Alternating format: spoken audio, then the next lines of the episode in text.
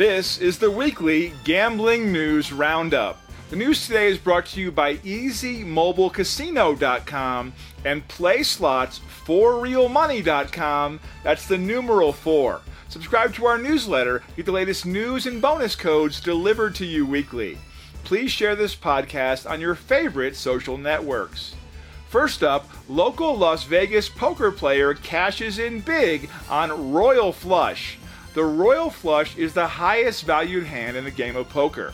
It consists of a 10 to ace, 5 card straight of the same suit.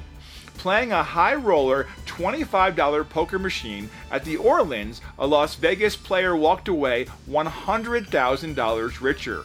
He hit the elusive Royal Flush. He bet the $125 max on the 5 coin poker machine and received the King, Jack, and 10 of Hearts, and he went on to draw the Ace and Queen of Hearts to secure the big win. The winning hand came on an IGT video poker machine. This was the second $100,000 jackpot hit at the Orleans in two months. In the next story, Las Vegas Casino contends that O.J. Simpson's reputation is too tarnished to defame.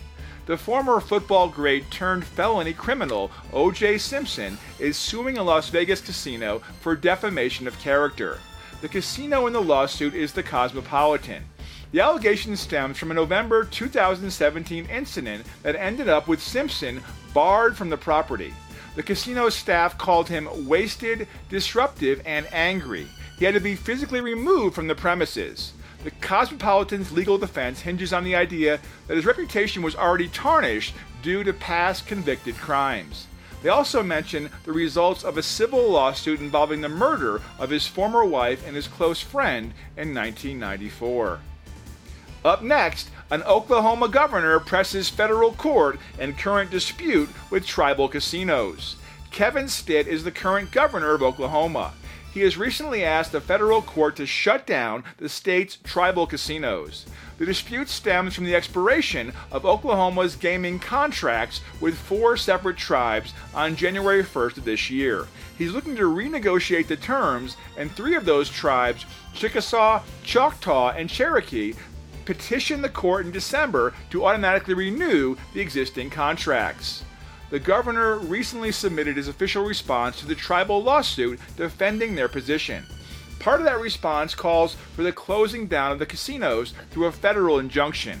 He contends the contracts did not automatically renew.